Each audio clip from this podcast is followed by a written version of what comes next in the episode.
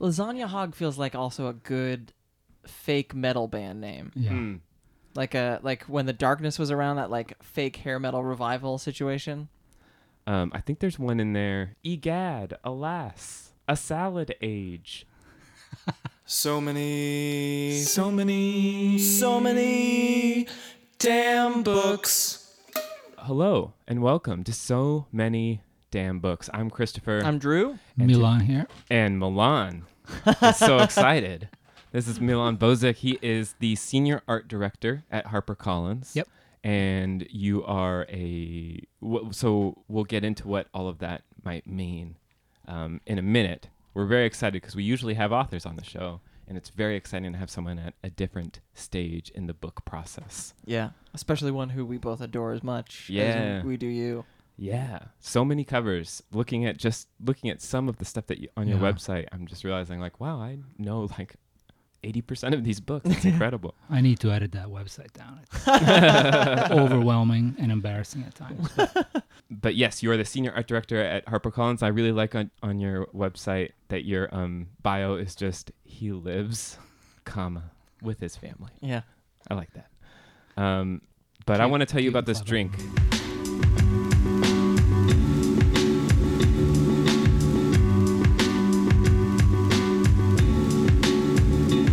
Which I'm calling lorem ipsum, because that's filler text when you don't know what something is going to be yet. And so this is the base of this is Never Sink Gin, which is a gin derived from New York apples, which is why it has a very like different gin flavor. It's the first gin that I've ever had in a long time. Not ever had, but first gin in a long time I've had that I could just sip on ice. It's so good, but I have added things to it. It's got Aperol, and then honey, rosewater syrup, and lime. And I've shaken that up and put it over ice with a lime wedge. And I'm very pleased with this cocktail. Yeah. Yeah, it's a yummy, refreshing one. Yeah, it's pretty refreshing. Different direction than I originally wanted to go with the cocktail, but I'm pleased with it. It's very welcoming on a clammy, warm, surprisingly warm day. Yeah, it's weirdly warm out. I dressed so poorly for the weather today. I feel like everybody did. Yeah. Nice day to talk about books. Yeah, maybe we should talk about what'd you buy. Sure.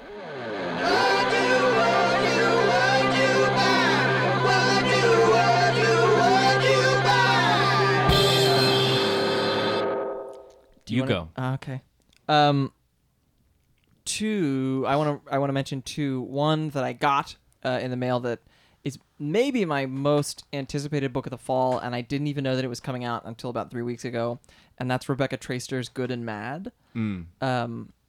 I was emailing her to try and get her to come do something for the public. Mm-hmm. She was like, I'm going to be on book tour, and I was like, wait, what? She was like, oh yeah, we'll send over some copies to the office. And so today, when the box showed up, I was like, who wants them? Nice. It's you're like that beginning scene of Jingle All the Way when they just get the robot toy. Everyone's running to it. And the subtitle is The Revolutionary Power of Women's Anger. Yeah. It's she just had an excerpt in New York Magazine about it too. I mean, she's been incisive about it for the last 2 years. And I can't wait to read her at book length about it. But the other one is fittingly, saying as we're talking to a designer, Hingston and Olson, who do the short story Advent Calendar. Uh-huh. Last year they did a ghost box that Patton Oswalt curated. It was a bunch of short, spooky stories. Mm-hmm. They decided to do another one, and I saw the tweet, and within 90 seconds, I had the receipt email in my inbox. Because I was like, yeah, it's spooky, it looks beautiful. Yeah. Done. There's a Patricia Highsmith story in there, which I'm very excited about. Yeah. Borrowing from you. Did you want to say something about Patton Oswalt? I love Patton. I love too that like he likes spooky. The fact that I was like, oh, okay, and then I read his introduction to the first one, and I was like, oh, one of us, one of us. Yeah. Did you want to talk about something you bought or were given to you, Milan? I got the new Vivian Maier photography book of her color work. Ooh. And it's incredible. That is such a great story, like the discovery of her art and everything. I rarely read introductions to art books, but this one you have to, you know? Definitely. It's too good of a story to ignore. That's so true. You know? And she did a lot of early selfie work. Mm-hmm. Which famously, shadow selfies in this one. Yeah. Sorry. Who was it? Was it Paris Hilton that said she invented the selfie? I'm pretty sure other people did. I'll send her a letter. Yeah. Dear Paris. How are you? Anyway, it's Christopher again. What have you bought or acquired? Okay, what is she doing now? I don't know. She doesn't answer my emails. So this was somebody who is just like in a vacation house. They were Instagramming some of the crazy covers that they were checking out in the like Left Behind books, and there was one of these Sterling Dell like young readers, and it was called The Active Enzyme Lemon Freshened Junior High School Witch by E.W. Hildick. And I don't know, that title, I'm ready. I mean, I don't need anything else. I mean, anything with enzymes. Yeah, enzymes. Wow. Yeah. That's quite a title. I want to say it again. Active Enzyme Lemon Freshened Junior High School Witch. Just really trips off the tongue. It's really cool. Anyway, but I don't know what it's about. And I bought a used one online, and all it said was like library copy. Like that's the only thing that they wrote for what it's about. It's just like, oh, very nice.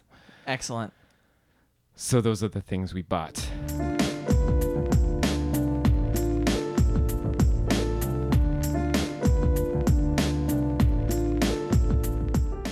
Milan. Yes. You are the senior art director at HarperCollins, as we keep saying. What does that mean for your day-to-day? I know you design covers, but what does it mean for everything else? It's more of a curatorial position than anything. Mm-hmm. So I look for or create art to work well with fonts and titles. Mm. Oh, so cool. Okay. And do you want to take us through like the process of receiving a manuscript and then what happens? Absolutely. Our lists are split up in three per year. So, you know, we'll have a spring, summer, and fall list. Mm-hmm. I mean, winter, summer, and fall. Begins with a launch, general launch, where all the editors present what they have to offer. Then we do concepting, where we talk about what the editor would like, what the author has in mind, what the comparative titles are, and then we get to work reading, doing research, and designing. Hmm. And that takes about a month and a half to present first covers, depending on, you know, who's designing it, who we're hiring, if there's an illustrator, photographer, photo shoot, etc. Is the process different for like a classic versus something new? Because I see you've done like you did the Charles Bukowski reissues, like Ham on Rye and those were fun. I did those when I was in my Bukowski stage. So you were actually in it. Yeah. And it was exciting to get to actually work on something that I was obsessed with. Mm-hmm. Well, I was a little past the Bukowski stage, but regardless, super fun. There are these authors that you go through. I went through a Bukowski stage. I went through my Patricia Highsmith stage. You're still in your Patricia Highsmith stage. I think it's my rest of my life. Yeah. That's fair. And who else? Murakami. I feel like you go through a definitely. Murakami stage. That's like late 20s. Yeah.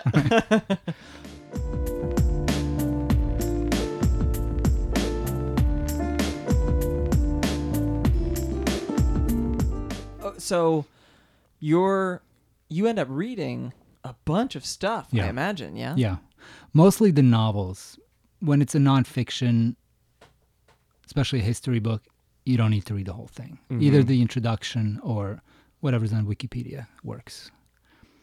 But those are my favorite to work on because I learn so much about the subject, you know? Yeah. Like what? Like Kissinger's involvement in South Pacific. Mm. Whoa, that'd be a weird one. Yeah. Depressing. Super bummer. Yeah. So. Yeah, I always think of that Anthony Bourdain quote about Kissinger, which you can look up if you want. You'll find it. as you're working on these different books, do you feel like you have a distinct style, or are you trying to be kind of invisible? Are you trying to manifest something for the book, and at the end of the day, if nobody can tie like your specific design to it, is that a win for you, or do you feel like you have the Milan Bozek thing? Yeah. I don't think I do, but everybody says that I do. Okay. I try, you know. What do people stamp on you? Simple. Mm-hmm. And bleeding type off the edges. At an angle. I mean, the simple thing, I can see that. We're all staring right now at the stack of all of the Olive editions through 2017. Mm-hmm. And I feel like that was actually how, that was the first time that I think I noticed the designer credit. Because I was like, damn, these are beautiful, back in whenever the hell the first ones came out, 2007, 6? Yeah, or 8, I think. 8? And you've been following this series. You've been doing this series 10 years now, yeah. Wow. We just released the latest ones. And the latest ones are all classics. It's like super nice. Yeah, we're going to do another classic set for next year, most likely. Cool. Oh, cool. So that'll be fun. That's great. Well, there so many of these books are classics, or they're like complete discoveries, you know. Yeah. There's something like Alas Babylon by Pat Frank. Mm-hmm. Like that's it's like one of these Banner Madoff syndrome type things where you frequency illusions, where now that I know that Alas exists, I see it everywhere, but before the cover, your cover and that edition, I didn't know it existed. For those of you who have not seen these, A, what are you doing?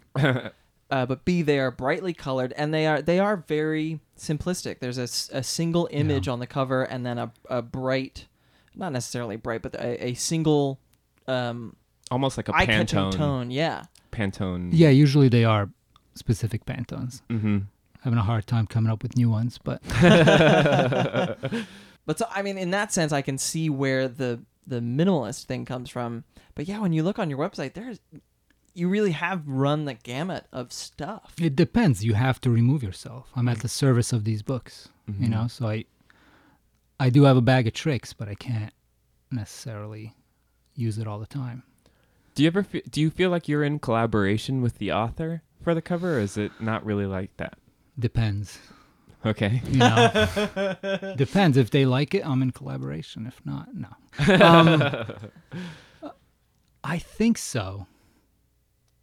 I come at it wanting them to be happy, but wanting the book itself to speak for itself, you know?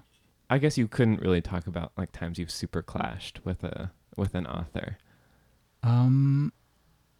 I can't even remember now. That's good. Honest. That's positive. Because at the end of the day, you have to please the author. Mm-hmm. So there are clashes, more with editorial than anything else. Mm. Interesting. Yeah.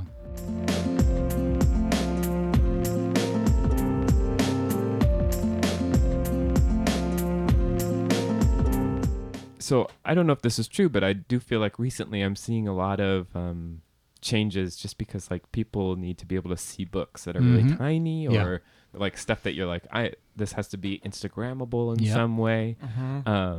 You know, how do you work within that, and do you feel like you're fighting against the stream ever? Or I feel lucky because I've always designed with massive typography. Mm-hmm. So now that it's coming into the mainstream, I feel almost vindicated. Now everything looks exactly the same. You'll see super colorful, blocky sans serifs with pretty illustrations everywhere.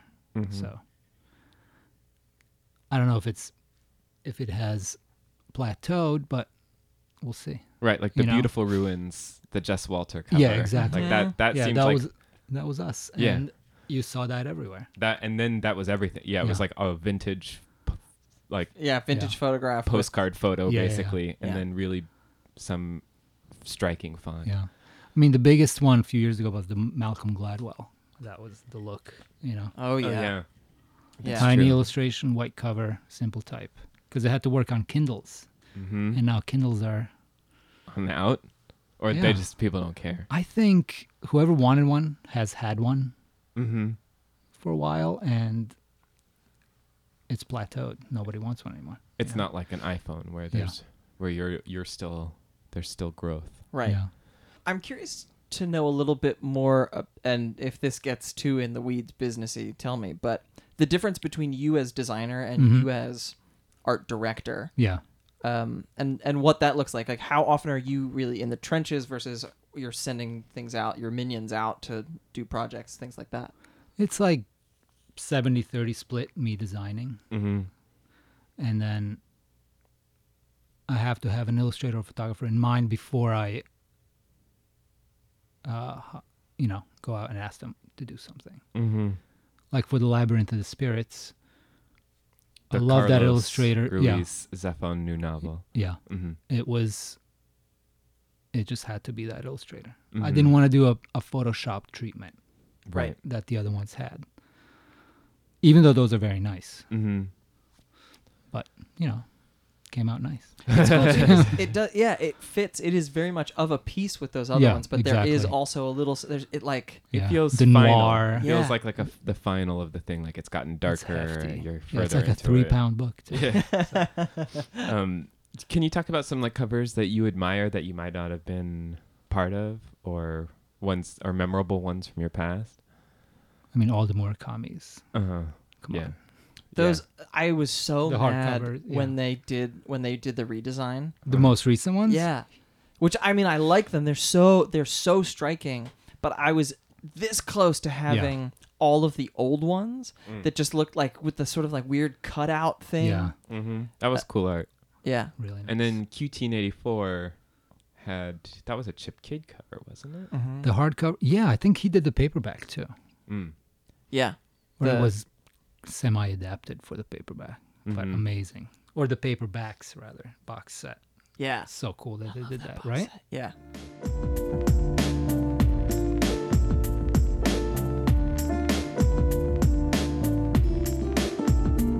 So what are some of your favorite things that you've worked on?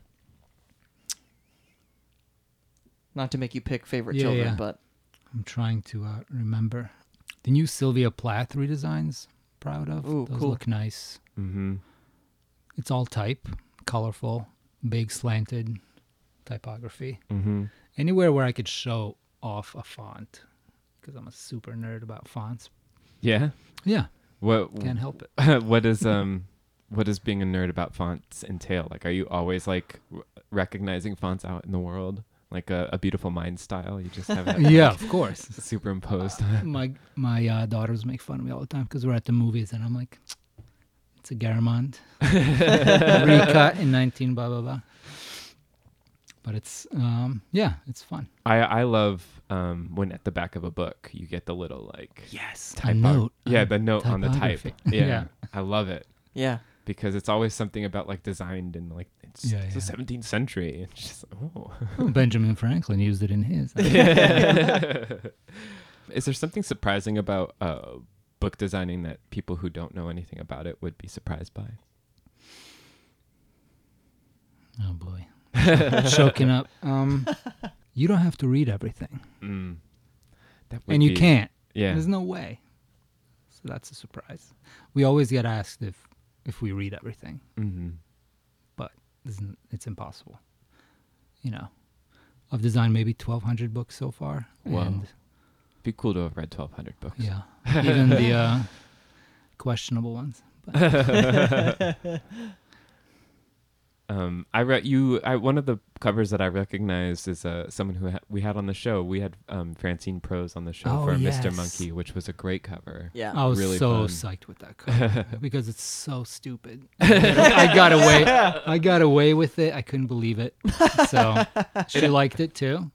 Nice. It felt sort of maybe cartoony in a way that some of these illustrations from the book you brought us sort of felt. In a little bit of the expressive cartoon way. Expressive, but almost I wanted it to look like a high school poster, with the markery type. Yeah, yeah, yeah. Yeah. But nice enough to be in a real bookstore. So. I like that high school theater, but nice enough to be in a bookstore. Yeah, that's a sweet spot. That's a good pull quote. I guess, yeah.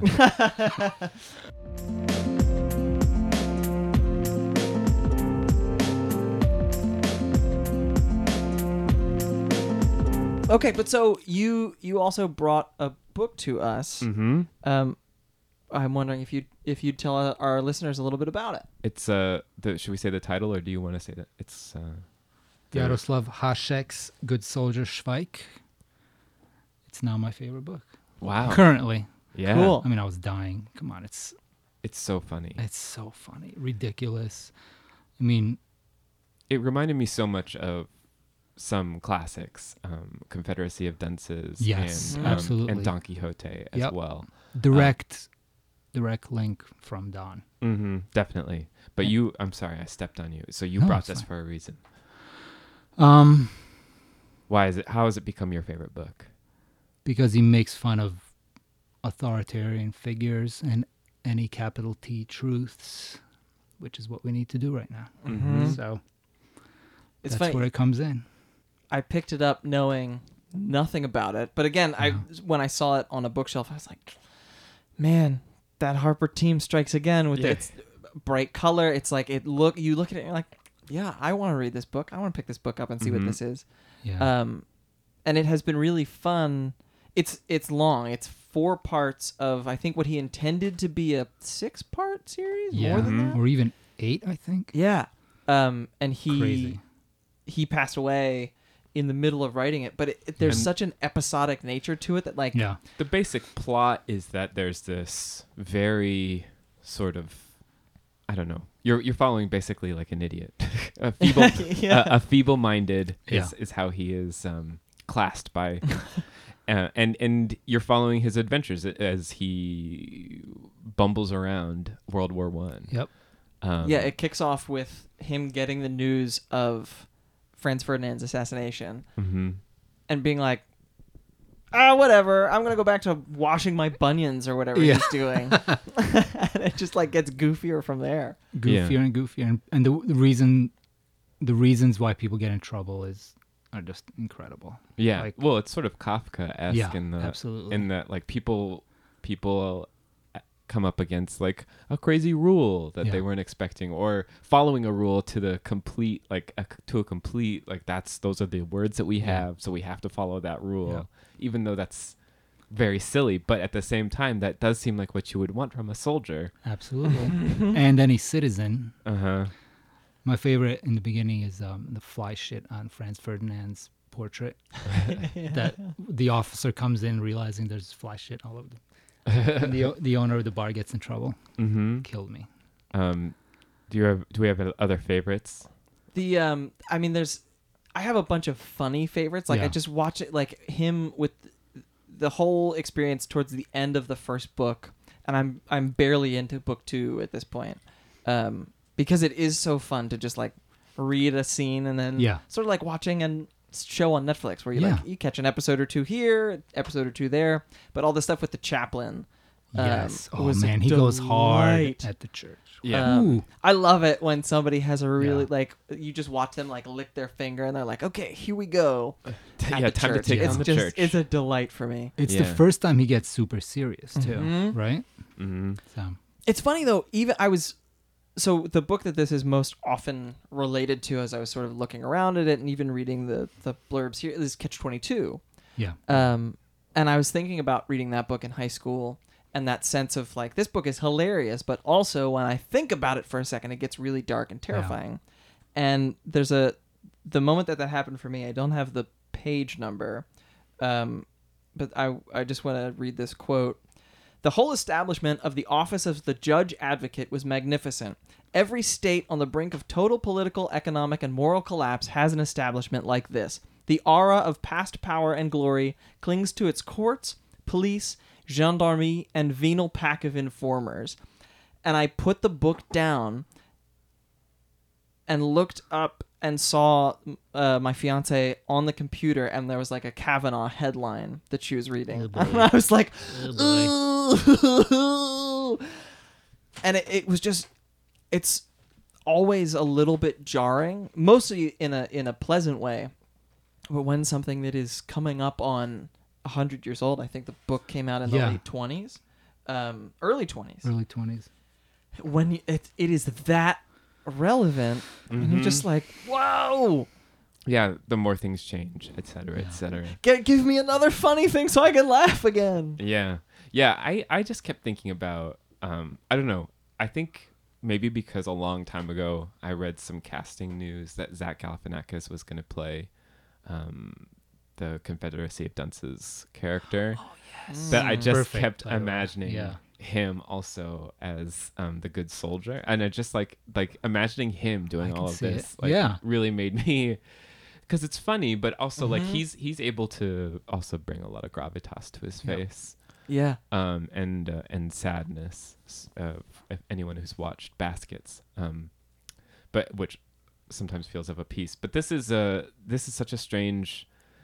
The episodic nature of it makes you really feel like the sort of episodic nature of life too, and that mm-hmm.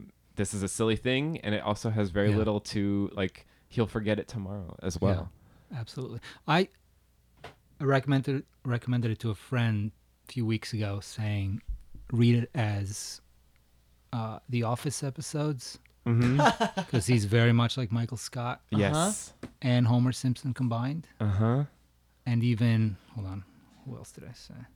Forrest Gump a little bit. Mm-hmm. There's definitely Forrest Gump. Yeah, like he's involved in everything, but semi nonchalantly. Exactly. Yeah, I like the fact that he's involved in everything, but it's not. It's not like he like bumped into what's his name, and that's what caused the bomb that he threw at Franz Ferdinand's car to bounce off. Like it's not that level of Forrest Gump thing. Yeah. It's just that he's more when you look at the photograph and that like zooms in on the top corner, and he's like, "Hello." Exactly. Yeah. I'm curious to see if it sustains. Milan, it looks like you are farther than I am. But I'm curious to see if it can sustain the humor as he gets deeper into the war. Let's see. One of the things that is a real big joy of this book is there's a lot of cartoon breaks that amazing, that are fantastic and very like they're these sort of woodcut sort of feel drawings. Joseph Lada, right? Yep. Mm-hmm. And they're I don't know. They look very classic, but they're very evocative and very funny. And I don't know. I can't imagine the book without them. Like it needs them to sort of like illustrate and show how silly these things are.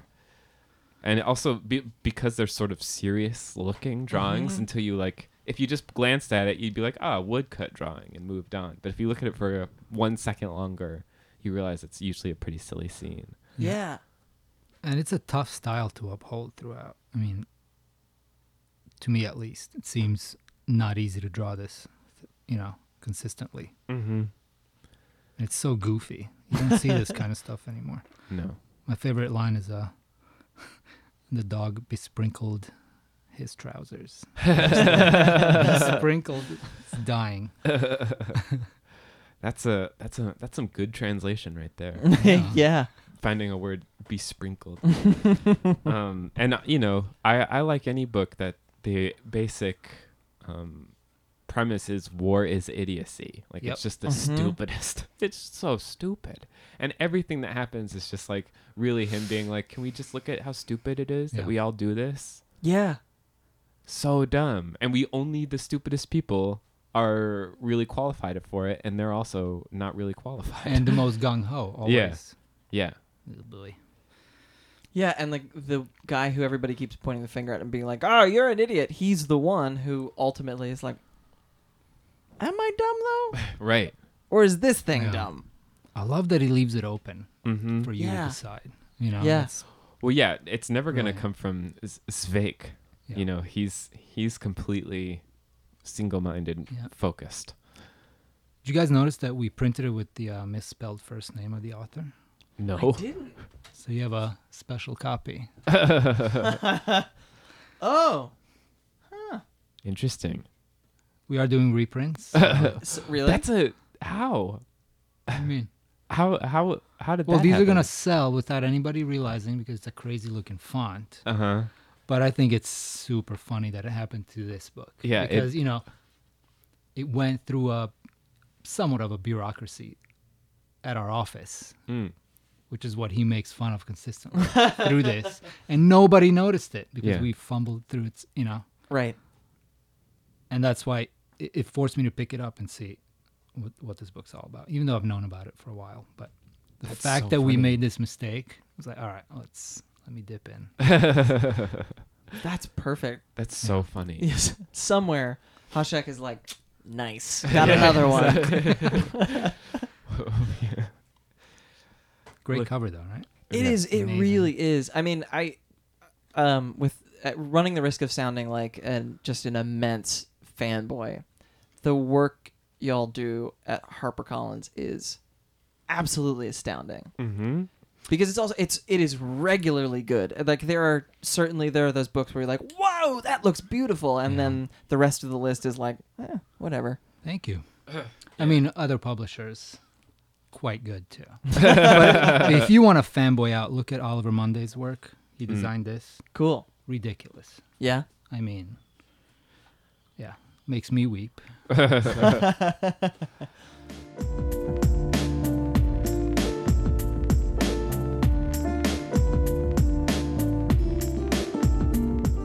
I'm just looking at your list again. You know, it's stuff like that Telegraph Avenue hardcover with that Michael Chabon's novel. Yeah. Getting to do a Go Set a Watchman version. That's right. That was really cool looking. We did about 70 covers for that in a week. Oh my god! The whole department did. Oh my god! At least 4 or 5 covers. Wow! And that was, you know, huge deal. So I guess it worked, you know? I also really like the Eugene Merman. I thought that was a nice-looking one. The Will to Whatevs. Nice guy, yeah. Really funny stand-up dude. That book is funny. But I thought that was a good stand-up book cover, you know? Yeah. Mm-hmm. Yeah.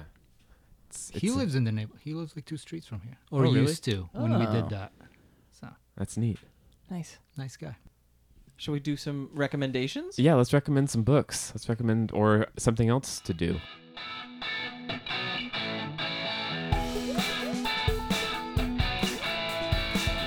We read some pretty cool books. We recommend you take a look. Yeah. You start. Okay. I'm going to recommend this book. It's very weird. Heartbreaker by Claudia Day. It's this novel that's set in a cult that you are not somewhere way up north. Yeah, you're never quite sure where you are actually in the landscape, but this cult that the narrator has grown up in is there's someone who controls all the gasoline, and they seem very isolated. And her mother has disappeared, and it's sort of like the things that led up to the disappearance, as well as like trying to find her again. And it's written by this woman who's fascinating by her own right. She's like a musician and a model and a clothes designer and now a novelist. And it was just like this, the way it really was like a jigsaw puzzle of a novel, where you're getting a piece, and then like you're gonna go really far forward, and you're gonna get a piece, and you're gonna really far back, and you're gonna get another piece, and then by the end you really have this beautiful stand back, and you saw the entire thing that she'd been doing the whole time. And it's a very, I mean, speaking of covers, great cover. Really beautiful. There's also it's here somewhere. I'll show it to you in a minute. There's a part of it that's narrated from the point of view of a dog, which I do know you love. I love when dogs narrate books. I want them all.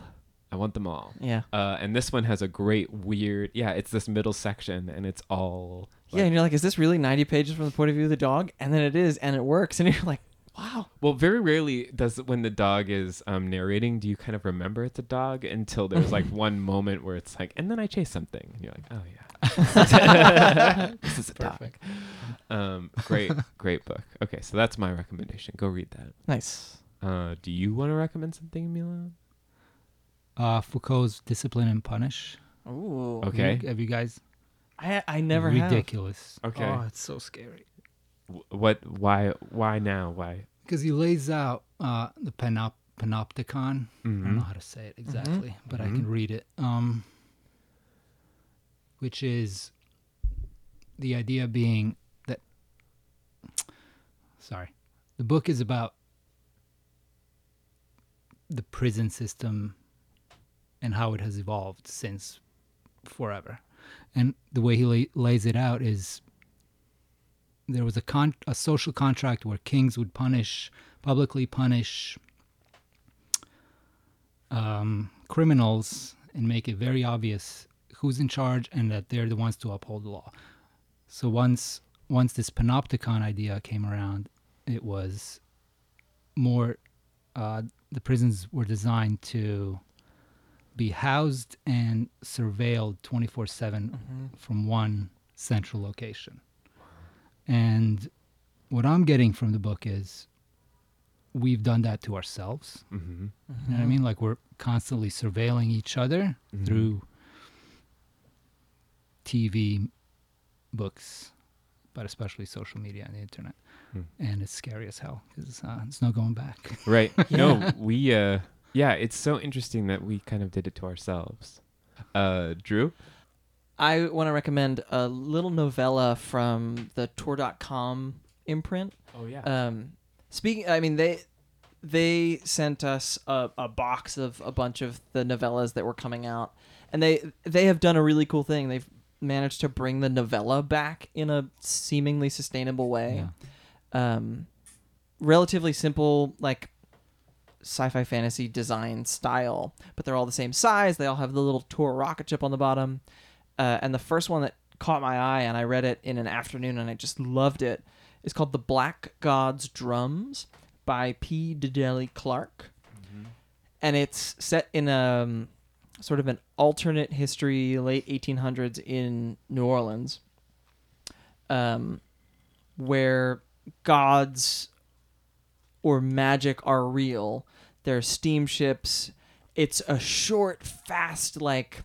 This young girl joins up with this rogue steamship crew to try and get this possibly mythical weapon that can control the weather out of the hands of like rogue former Confederacy soldiers. Nice. It's like 100 pages, and it just that's a lot. That's a lot to get into 100 pages to be able to evoke. Wizards, steamships, and Confederacy. And to not feel like it was rushed. Yeah. It was the most incredible thing to just be like... And also to not feel like it was meant to be an episode and that there would be more. You can sense that the world is so much bigger, mm-hmm. but it really was a self-contained thing, hit all of its marks, and then it was like, see you at the bar. And you're like, yeah, great. That's cool. Yeah. That's awesome. Do you see more novellas being published in general? I do. Yeah. I've seen more and more. Also, just like things that are called novels that are novellas. That bugs the hell out of me. When you get something and you're like, this is 103 pages, and they're like, a novel. Yeah. Like, come on. $27.99. Yeah. Yeah. Sorry. Yeah. That's accurate.